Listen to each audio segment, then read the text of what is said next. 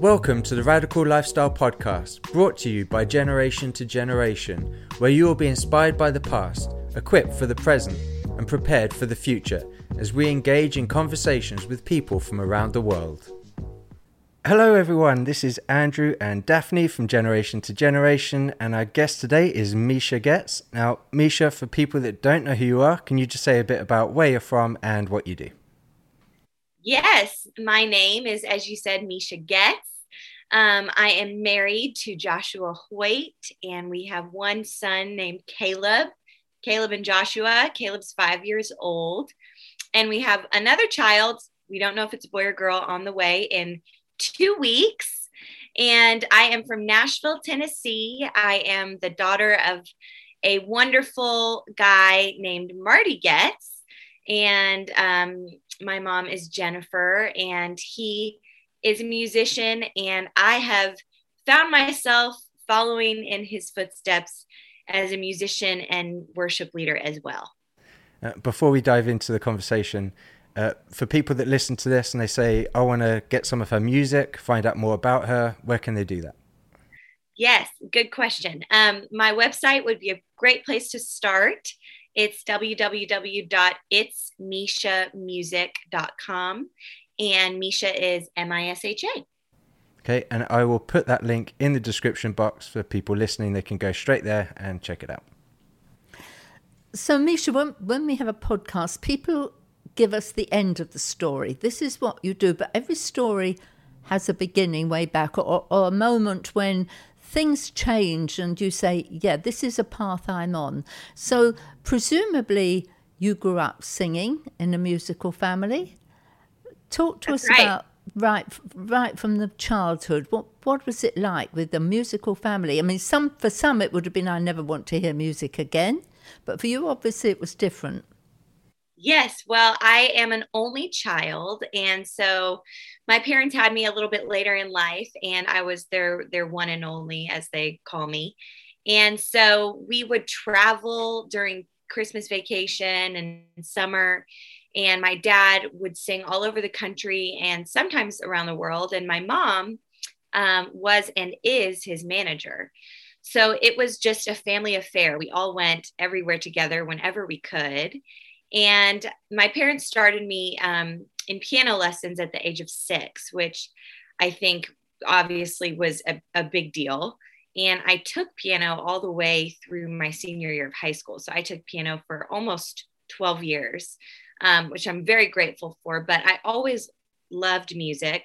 I was always drawn to music. And as a child, you know, my dad would do a concert and he would invite me up to sing from the time I was a little girl. You know, people ask me, when did you start singing and when did you start making music? And I really honestly do not have an answer for that because um, I don't, I've been doing it since I could walk or talk, I guess you could say. Um, so that was my kind of childhood and, and growing up. And uh, when I was about 13, I was um, in a youth group and I had always been singing, always been playing, but I had never played my, the piano and sung together. It just had never really crossed my mind so much. Um, and so my youth pastor asked me, Hey, you know, you play, I know you play piano and I know you sing, like, you want to lead worship for us sometime. And I was 13 and I thought, well, sure, why not? And so at the age of 13, I went on a missions trip with that youth, youth group to South Dakota on an Indian reservation, actually. And it was a life changing uh, trip spiritually, but it was also life changing um, vocationally, I guess you could say, in that I led worship and for the first time realized, wow, I can not only can I do this, but I feel like I've been anointed to do this. So that so, was 13. so, so, unpack that a bit because some people listening will go, I can do this. I was anointed to do this. Uh, you know, if you're anointed to do it, you can do it. And if you can do it, you're anointed to do it. Unpack that a bit about the difference or what, what, um, what was the revelation you had about that? That's a good question. And that I, that's a hard one too, to answer. I I knew when I was leading and my my my youth um, minister really was the one who kind of spoke this into me and encouraged me that hey like when you're leading and when you're playing there is the holy spirit falls and there's a presence that comes when you open your mouth and you sing or you put your hands on the keyboard and you start to play that is obvious and is obviously having an impact on these kids and the people that are are listening. And you know i didn't do anything to get that anointing i feel like apart from pursuing the lord in my own daily walk. You know that's obviously very important as a worship leader. My dad has a great phrase that he says when he is talking about worship or singing and he says touch god and he'll touch the people so you know as a worship leader as a minister so much of what you're ministering flows out of what you've received from mm. god directly. And so when it comes to anointing i just feel like i feel the presence of god when i'm singing. I feel that he uses me in rooms where um, you know i'm playing or ministering.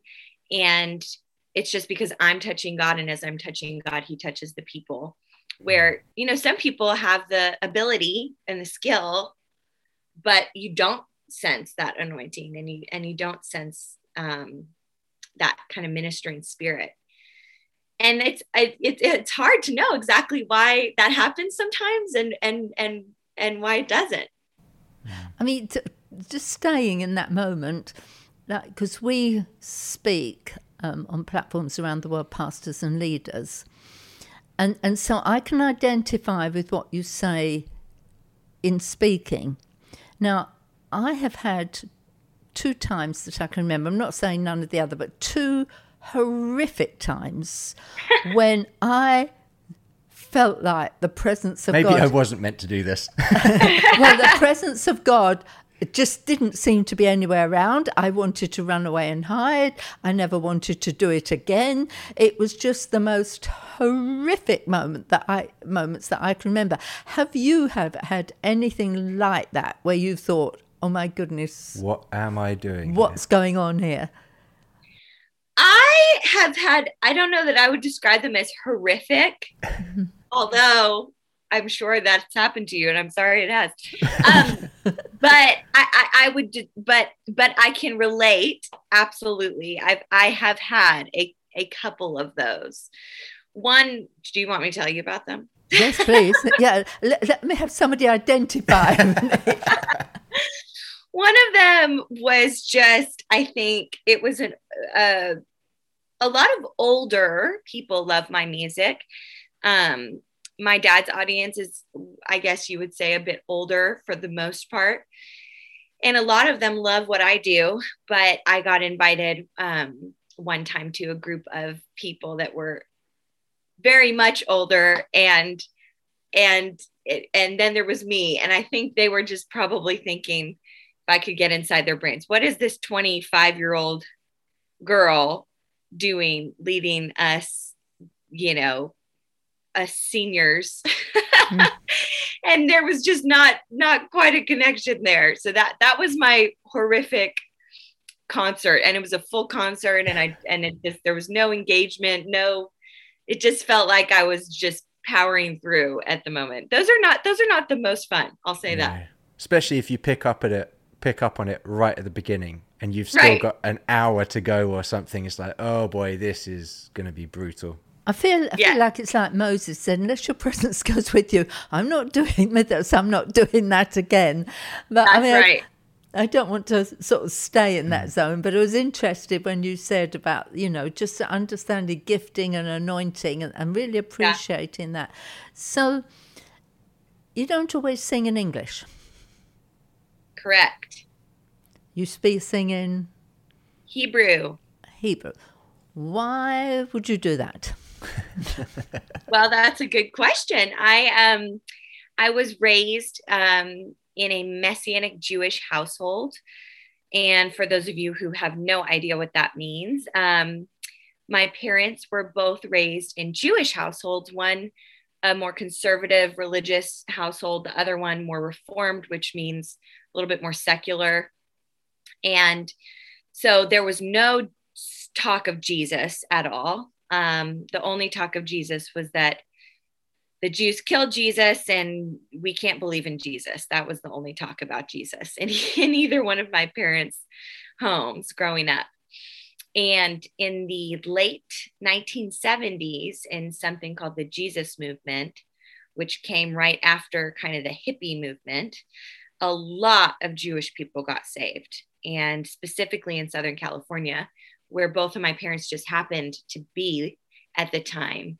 And so they both were saved in the Jesus movement and attended a church called the Vineyard Christian Fellowship. And out of the Vineyard came Calvary Chapel and Greg Laurie and Chuck Smith and all of these people who have had just, you know, enormous impact on evangelical Christianity today.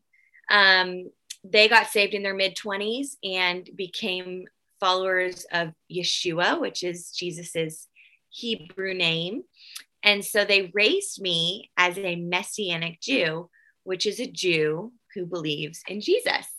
And there's not a lot of us. We're a small niche, and our uh, our music ministry is also not that large. And so a lot of my music is not just Christian, as some people would call it, mm. but uh, we call it messianic, and it incorporates Hebrew and Jewish themes and Jewish prayers and things of that sort. Your your dad is um, very successful, popular within these circles that you're talking about, and you said that you got into this or really realized this is what you know you were meant to do at sort of 13 years old. Um, what was the role that your your maybe your father more than your mum? I, I don't know what your mum's musical side is like, but what was his role with that? Was he very hands on? How did he nurture that? Did he kind of bring other people in to help? How did he nurture that in you growing up? That's a great question. Um, well, so I realized I wanted to lead worship at 13, but I never thought at the age of 13 that I would be doing it full time. That came um, a little bit later, uh, like freshman year of college, senior year of high school, when I wrote a song called the Aaronic Benediction, which is from the book of Numbers 624 through 26. And I started singing it when I would be with my dad, and people started asking, When are you going to record that song? Where is that song? How can I get that song? And I just thought, I don't know. You know, I have no plans in, in recording of, of recording an album or anything like that. Mm. So that's when I realized once people started asking me and asking me that maybe God wanted me to do something with this song. Mm. And that's when I recorded, um, raised money for it, and then recorded my first album. But as far as my parents go and the role that they played, everyone asks me, So, did your dad teach you how to play piano? and the answer is no. I had a piano teacher um mostly because it just he is he's he's like a prodigy and he's a genius piano player but he's not the best teacher and so i did have a piano teacher but he um you know he would always play for me and i would sing with him. We would write songs together on the piano when i was little and just for fun and he would always do that with me. He I, he would set me up with a tape recorder if you remember what that is tape recorder and a little tape and he would encourage me to you know write my songs and then record them so i've tons of recordings from the age of you know eight years old just little things that i would come up with here and there. And he always encouraged me in that. And um but when i finally decided to do an album my parents were actually shocked and you know they were encouraging but they were totally hands off through the whole process. And when i played it for them finally when it was finished they just i was they were sitting in the back of my car and i'll never forget their response because they were honestly shocked that i had pulled it off they were amazed and you know my mom was crying because she's a crier and they just could not believe that i had done this entirely on my own really um, and so i mean they've been so encouraging but they haven't ever put any pressure at all for me to follow in their footsteps. It's been purely God mm. just, you know, telling me to come along. what about um, so that they they didn't put the pressure on you? Sometimes we could put pressure on ourselves. So um, I know what it's like. I mean, you follow in your parents' footsteps. I've followed in mine, and you know we're called Generation to Generation. You released an album of a similar name, and so uh, sometimes though you can feel that pressure of the shadow, the that looms from those yes. that have gone before you, and you know I have to kind of following my mum's footsteps in terms of public speaking. And sometimes I felt that pressure more times than other times. How was that for you? Did you have those struggles as well? yeah, that's great. Um, yes, I mean, you know, the first thing anyone says to me, pretty much, when they come up to me after I do a concert is, I love your dad.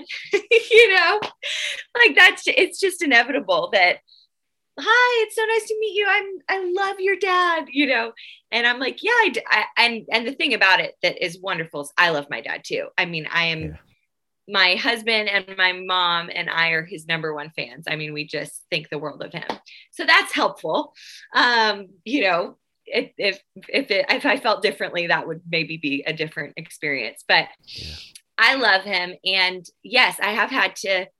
I think I think the thing that keeps me focused and keeps me centered is that is realizing that I'm never going to be my dad, and um, I mean, my dad is one of the best piano players and most prolific writers I think that has ever existed, honestly.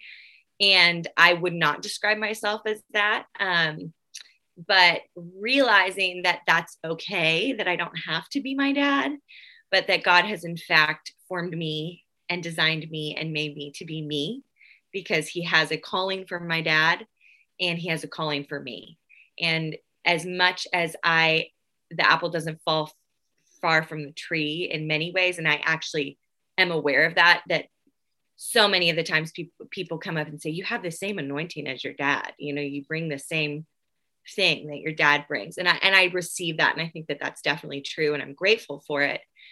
Also realizing that i'm never going to be him and that god has called me for such a time as this to be me that's what i always am reminding myself of. And I think, mm. and it's true. It is yeah. true. What, um, I'm not saying, I've got to phrase this right. Oh, don't. What, it could be more interesting. yeah, yeah.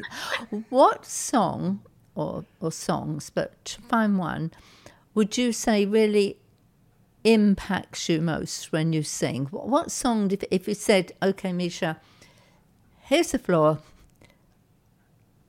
find one yeah. song. What would that song be? What is the song you want your your son to grow up? What what is the song that that that that means so much to you? Well, that's an easy one. It's the first one that I composed um, as an adult, which is the Aaronic Blessing, just because it's such a pivotal prayer in Jewish history and in the Bible.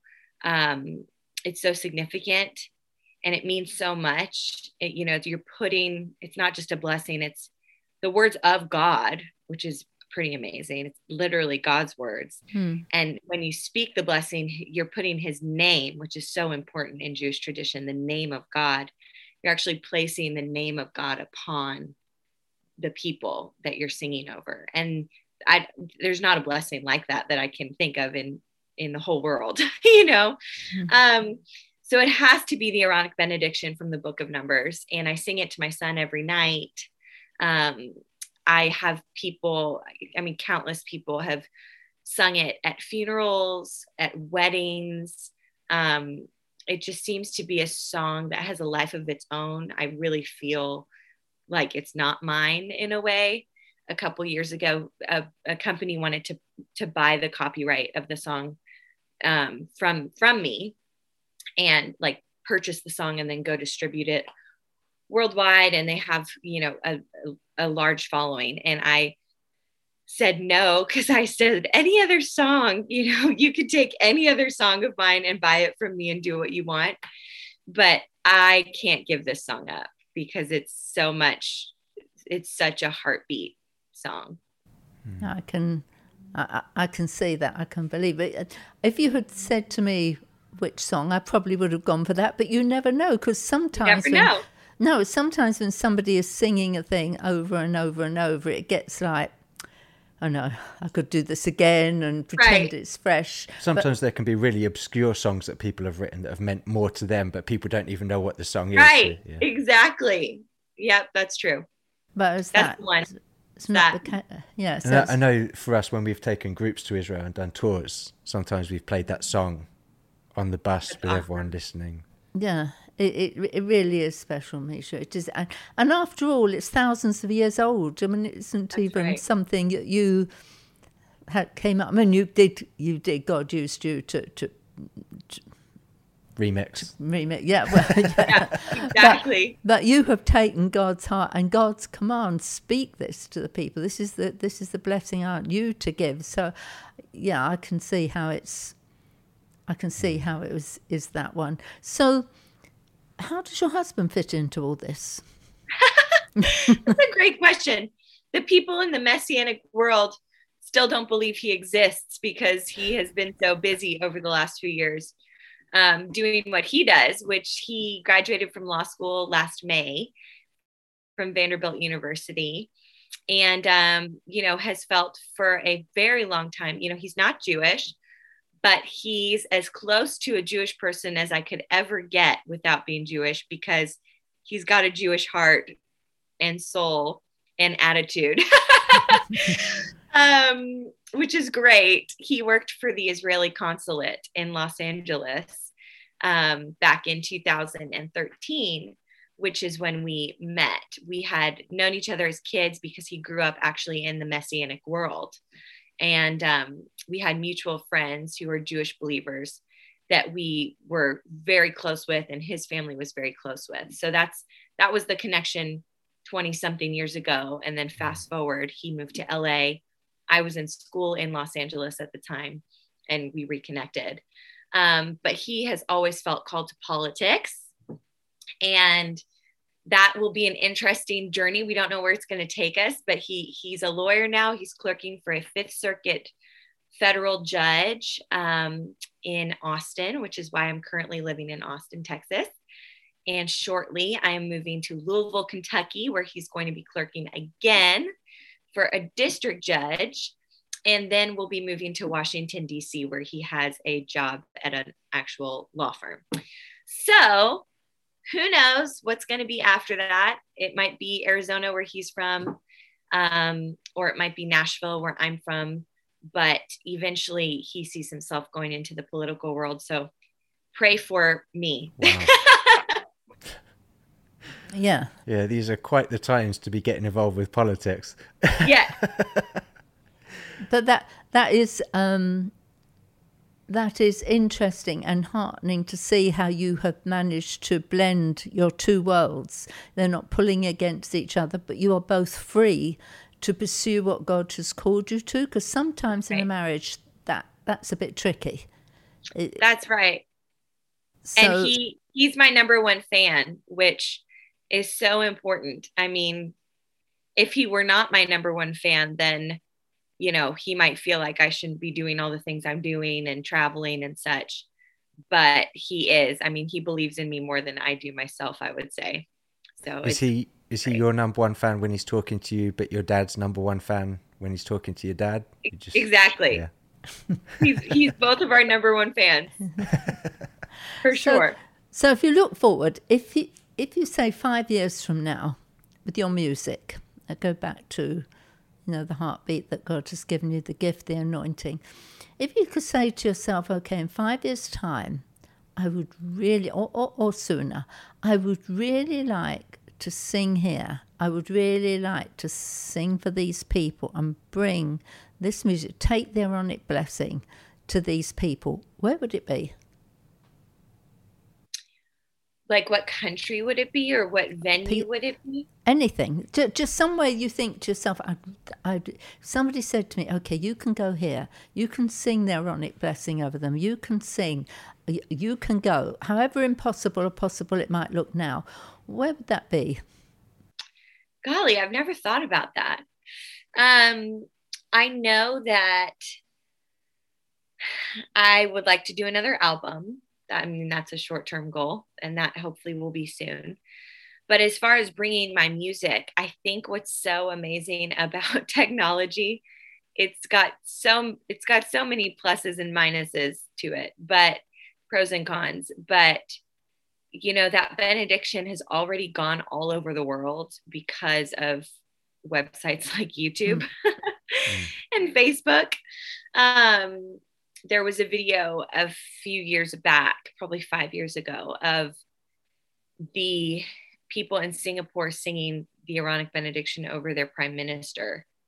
And it was like 250,000 people in, in this, or 25,000 people, maybe 250, a lot of people in their on their on their national day of prayer singing my song and over their prime minister wow. and i i don't even know how it got i have no idea how it got there um but that's what i would like to see i would love to see that that song specifically go to every nation because and i would love to see every nation singing this song in hebrew um and just you know the blessing going out from the Jewish people to the rest of the world because that is what the Bible says. And, um, you know, from the Jewish people to the nations.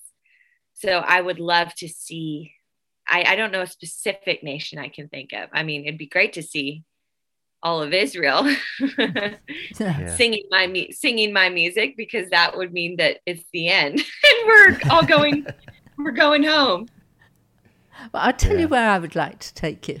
I've just been yes. thinking that I would do it. In Laos, in a field, as this group of people, probably about seven or eight of them, something like that, and they have been horribly imprisoned, they have been persecuted. Um, they have one Bible between them. Some of them mm. lost their children because of the persecution. And there is one scripture in that Bible that, that had a pencil over it. And I said to them, What's that? through an interpreter.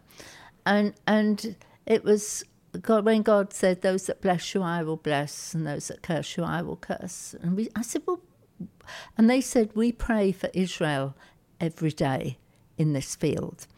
And I said to them, Who it, it, in my Western, my crazy Western mentality, I said, Who taught you that? I mean, yeah. you know, you have that mentality. And they said, But it's in the Bible. And so I have a recording of, of these precious people in this field praying for Israel, just going wow. for praying for Israel with this one verse in their Bible. So if I could take you somewhere, I would take you to those people in that field who are praying for Israel, suffering so much persecution that you would sing over them. That that's just and, my. And in those countries, some of those countries, just mm. to support Israel, can, there can be a heavy cost that comes with that. So. Yeah, wow. I mean, yeah. Yeah. we uh, in um, like in Malaysia, you, uh, you probably know this, but others might not, that, that they can lose their citizenship by supporting Israel. So, so there is a price that people pay for supporting Israel. So you're Jewish, right? There are many Jewish people who do not support Israel. They don't. It's like it's like there's this country that's just causing us a whole load of problems, and we're just we we don't want to know. Why are you supportive of Israel? Well, as you said, it's in the Bible. it's pretty obvious to me. I was raised for to have a heart for Israel, to have a love for the Jewish people, and it was kind of um, at the age of I would say like 16 or 17, somewhere around there, when I realized, oh, goodness, because I went to a Christian school, a Presbyterian school, K through 12. But late in high school, I realized, wow, it it actually matters that I'm Jewish. And I didn't really make that connection prior to that. I just thought it was like, oh yeah, I'm Jewish and I believe in Jesus. But now that I, you know, ha- have read the Bible for myself more and um, have spent that time investing in my Jewishness, I guess you could say, I see the importance that that I'm not just a Jewish believer in Jesus, but I'm part of the promises fulfilled, and that that promise is going to continue to be fulfilled, and that it's very much connected to if not it's the center of god's you know ticking time bomb for lack of a better phrase. Um, and that you have to support israel because god supports israel and because he's not coming back to malaysia or laos or you know america. He's coming back to jerusalem. He's he's coming back to a specific place.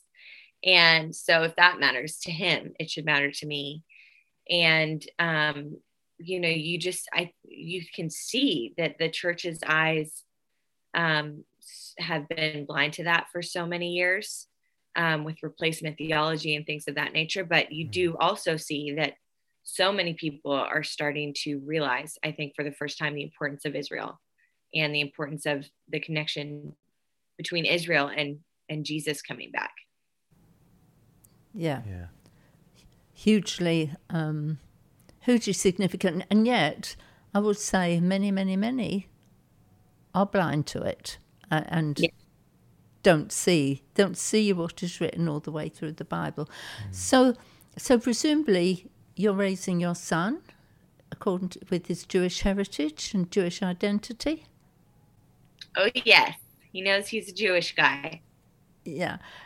yeah. So, so as you think, you know, as again, as we look forward and, and as in this time when the world has gone crazy, I mean, when so much is happening that even. Do you want to unpack that? Uh, well, 18, 18, months ago, we would never have believed the, the last 18 months or so. And you have right. just and you have just mentioned the return of Jesus. And, and people's eyes are beginning to turn that way. People's attention, people are beginning to ask questions about his return and um, look at what is going on in the world and say, well, you know, the sons of Issachar knew the signs of the times and they knew what to do. As as you look at raising your little boy and your other little one, and, and you're raising them, many people are saying they could be the generation to see the return of the king. How does that impact you as a mother? Ollie, that's that's an easy question. um, I think I'm just inspired to teach my son the truth and to not allow all the twistings of the truth um, into his upbringing. mm. um, and I mean that's that's really hard because there's so much gray and you want to you know you hear the phrase in the world but not of the world you know i want him to reach the world and be in the world but i also don't want the gray twistings of the world to come in and and have a negative impact on on the truth for him.